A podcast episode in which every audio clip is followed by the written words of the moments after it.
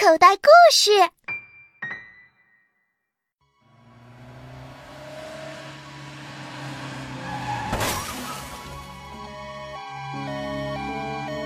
一场车祸引出一张藏宝图。啊，藏宝图，宝藏在深海吗？万鹏，你爸爸偷了两本很珍贵的创刊号，求求你们不要报警，不要抓我爸爸。我们是朋友。我没有朋友。小机灵，水桶妹，不要乱跑，当心迷路。快看，我发现了一个不明动物，这里有好多红色螃蟹。流沙，沙尘暴来了，快躲起来，快！啊，快来救我！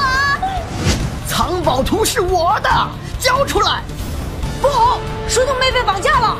我害怕，我想回家。儿童冒险故事剧《少年冒险王之西双版纳大营救》，根据彭旭洛同名故事《西双版纳大营救》改编。主播：陈辉，导演：在群，文学改编：长鼻子小象。第一集。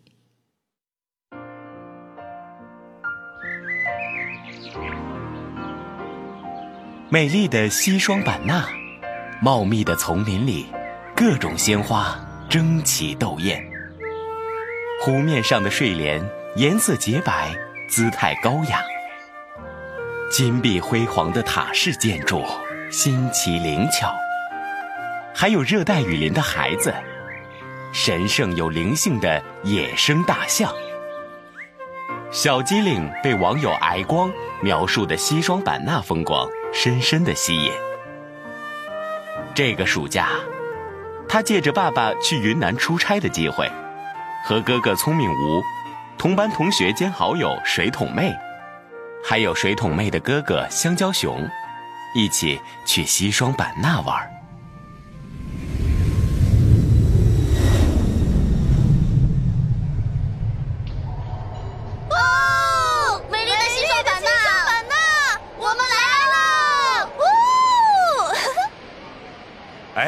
慢点儿，慢点儿！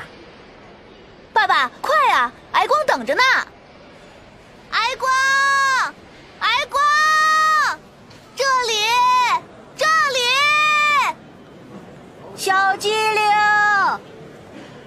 在接机的人群中，小机灵一眼便认出了皮肤黝黑、脸上带着灿烂笑容的挨光。小机灵见到挨光。兴奋地给了挨光一个大大的拥抱，弄得挨光倒不好意思了。小机灵松开挨光，这是我爸爸，叔叔好。你好，你好，你好，我还有事情要忙，这几个孩子就交给你了。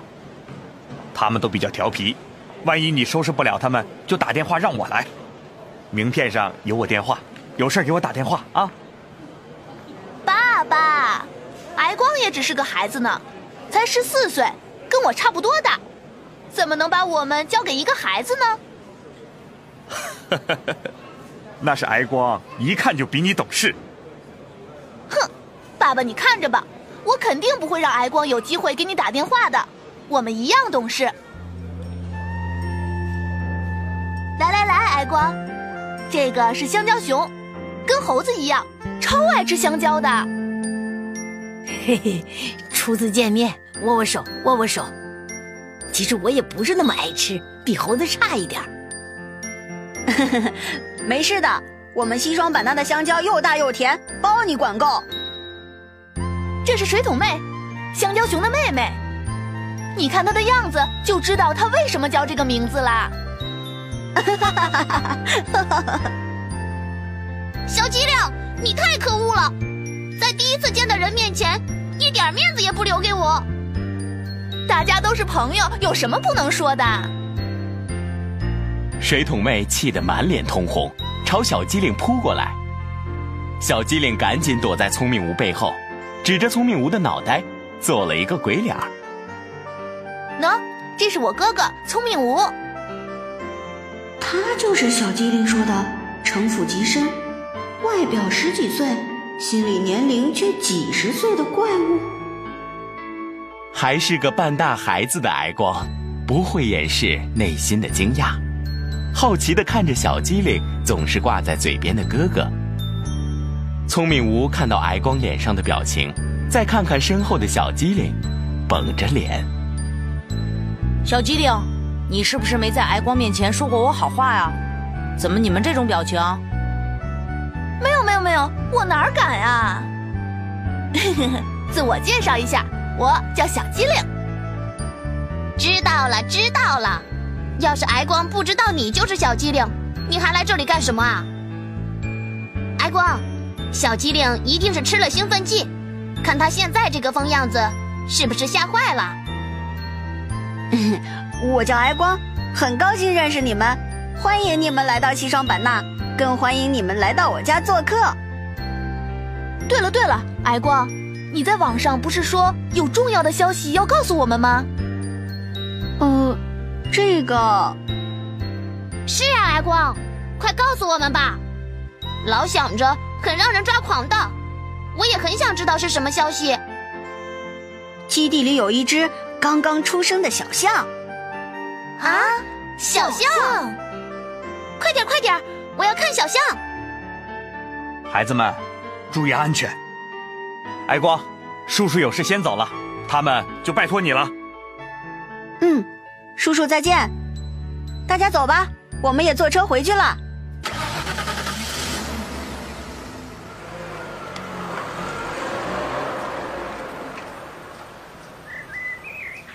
挨光的爸爸是野象驯化基地的驯象员，挨光的家就住在野象驯化基地旁边，一栋两层的平房。房前几株芭蕉树。挨光的爸爸妈妈早早的等在门口，看到挨光领着朋友们回来，便热情的迎接了上去。他们跟挨光一样，穿着傣族的服饰，皮肤黝黑，笑容淳朴，非常热情。放下行李，稍作休息以后，就吃饭了。客厅的圆形餐桌上摆着一大桌子热腾腾的菜肴。一股股异香扑鼻而来，水桶妹迫不及待地坐到了桌子边上的木椅上。看你那样子，好像非洲难民营里跑出来的，饿了十几天似的。哥，你敢说你不想吃这些菜？我这是真性情，不像有些人虚伪。你说谁虚伪？哎。你别对号入座呀！也没什么好招待大家的，就是我们这里的一些家常菜，大家别客气，好好吃啊！啊，不会客气，不会客气，光是看着这一桌子菜，我都要流口水了。阿姨，你的厨艺真棒！嗯，这不是椰子吗？对呀。挨光妈妈提起椰子的顶盖。那个椰子壳事先已被人一分为二，上面的部分拿掉之后，露出了椰子里面的内容，冒着热气的鸡汤。哇，原来内藏玄机呀！啊，好香啊，我口水都流出来了。哦，这是椰子砂锅鸡，把鸡用砂锅炖好后。放入椰子壳做的容器里，再上火蒸。嗯，好香，有鸡肉的肉香，又有椰子的清香，真好吃。好吃啊，大家就多吃点儿。哎，来尝尝这个酸肉，用新鲜的杨桃炒的，酸的，很爽口的，最适合夏天吃。嗯，好吃，好吃。快吃快吃，哥，不许抢我的肉！你是吃香蕉的。这么多好吃的，有香蕉也不吃。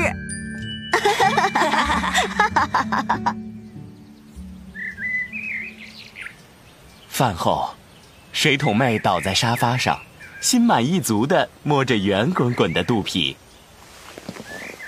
哇，嗯，今天能吃到这么多平时吃不到的菜，哇，我觉得好幸福啊！哎，白光，旁边就是野象驯化基地吧？我想现在就去看看大象，可以吗？好啊，小机灵，我已经跟爸爸商量好了，你们可以随时到野象驯化基地去。我还可以把大象牵出来，让大家骑着到处逛一逛呢。啊，真的吗？万岁！我可以骑大象了！你们去不去？去不去？去啊！嗯，吃饱了饭，好想睡个觉啊。嗯，不过为了看大象，就牺牲一下睡眠吧。吃了就睡，你就不担心自己会更胖？快点起来吧！你再不锻炼一下，我担心大象也会被你压趴下去的。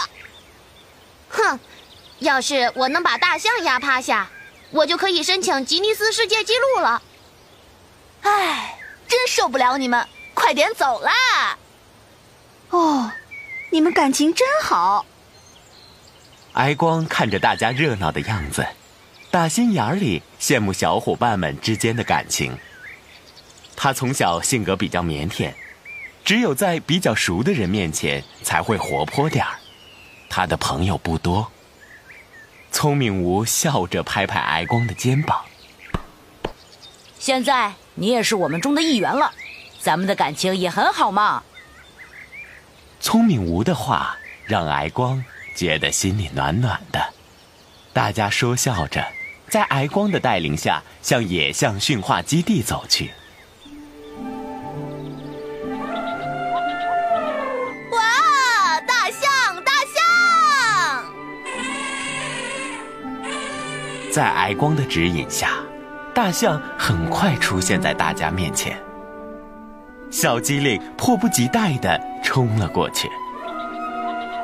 大象也刚刚吃过午饭，正在棚子下面休息。一头可爱的小象依偎在妈妈的身边，还有的大象仍然在吃草喝水。看到矮光过来，小象站起来，向自己的老朋友跑了过来。小机灵激动地指着跑过来的小象：“这个就是你说的小象吧？”“对，就是它，它对你很好奇呢。”哀光高兴地把手伸了出去，小象看到自己的小主人来了，亲热地用鼻子轻轻地卷起哀光的手，哀光脸上露出大大的、灿烂的笑容。森森乖，它叫森森。嗯，它可调皮了，好奇心又重，老是不肯乖乖待在棚子里，特别喜欢出去玩，又挑食。要是象草不干净，摆放的不整齐了，它就会绝食抗议的。哼，挑食倒像水桶妹一个样，不过它喜欢象草，水桶妹喜欢吃肉，总比某人整天吃香蕉好吧？我可以摸摸森森吗？嗯，可以，来吧。矮光摸摸森森的鼻子。森森乖啊，姐姐喜欢你，要跟你做朋友。小机灵慢慢的把手放到了森森的鼻头上，心里却忐忑的七上八下。虽然这些象看起来很温顺，但是巨大的体型还是让人感到害怕。可能是森森感受到了小机灵的真诚和对自己的友爱，他并没有抗拒。而是乖乖的让小机灵摸它，小机灵这才放下心来。哀光递给小机灵一把象草，让它喂森森吃。小机灵把象草凑到森森的鼻孔边，森森嗅了嗅，然后慢慢的卷了起来，塞到自己的嘴里，咬了起来。看样子吃的特别香甜。在小机灵的示范下。伙伴们争着要给森森喂象草，小象看到一群热情的朋友，高兴地甩起象鼻。哇，小机灵，你看，它它的鼻子好长啊！水桶妹，你摸摸，森森的皮肤摸起来挺粗糙的，好像很厚。大家围在小象的身边，兴奋地叽叽喳喳地议论着。里面几头成年大象，大概觉得自己受到了冷落，叫了起来。快看，大象也在争宠呢！小机灵，你想不想骑大象啊？啊，可以吗？我还只在电视上看过别人骑大象呢。哀光，你好偏心，为什么不问我？我，我当然愿意，大家都来骑大象。好了好了，不要逮着挨光不放了。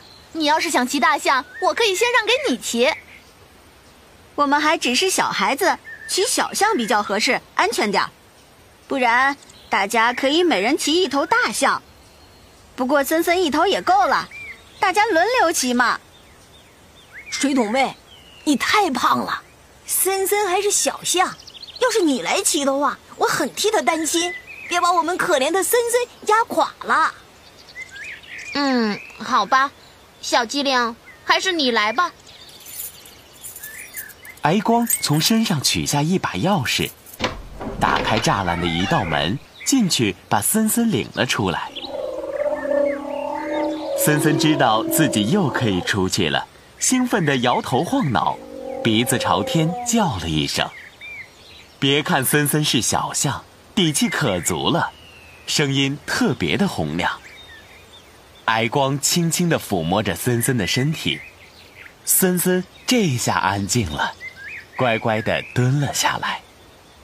矮光拿了一块厚厚的坐垫，放到他的背上。有垫子的话，坐着舒服点儿。哀光小心翼翼地把小机灵扶到了森森的背上，然后伸出一只手，从下往上画了一条直线，森森就慢慢地站了起来。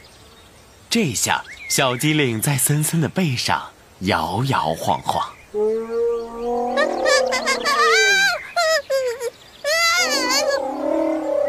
小机灵，你小心点。小机灵，你不要怕，稳稳的坐着就行。很稳，很舒服，不用担心。就是刚骑上来的时候，森森晃动着站起来，让我有点害怕。不过现在已经没事了。走吧，我们出发吧。小机灵坐在小象的背上，挨光在前面带路，大家浩浩荡荡的出发了。山路的两边是茂密的橡胶林，橡胶园里隐约可以看到高高的带有尖尖屋顶的房子。大家一般把新收的粮食储存在里面。正值夏季，橡胶树都长得很繁茂，粗粗的树干，肥大的叶子，每棵橡胶树的树干上都挂着一个盒子。小机灵就像高傲的公主一样，坐在象背上，指着一大片橡胶林。哎，这是怎么回事？怎么树干上会有个小盒子？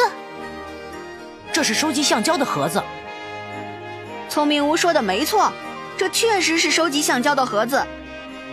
当橡胶树成熟之后，人们就会在树干上割一个口子。乳白色的橡胶汁就会从口子里面流出来，汇集到盒子里，人们再把它收集到一起，出加工后卖给工厂。看这些橡胶树长得这么好，橡胶树的主人一定发了不少财。小朋友，你现在收听的内容来自口袋故事 App，想要听更多好玩的故事，快叫爸爸妈妈去应用商店下载吧。里面有十万多个好故事呢，也欢迎关注口袋故事的微信公众号，首次关注有奖励哦！记住，搜索“口袋故事”就可以找到我们啦。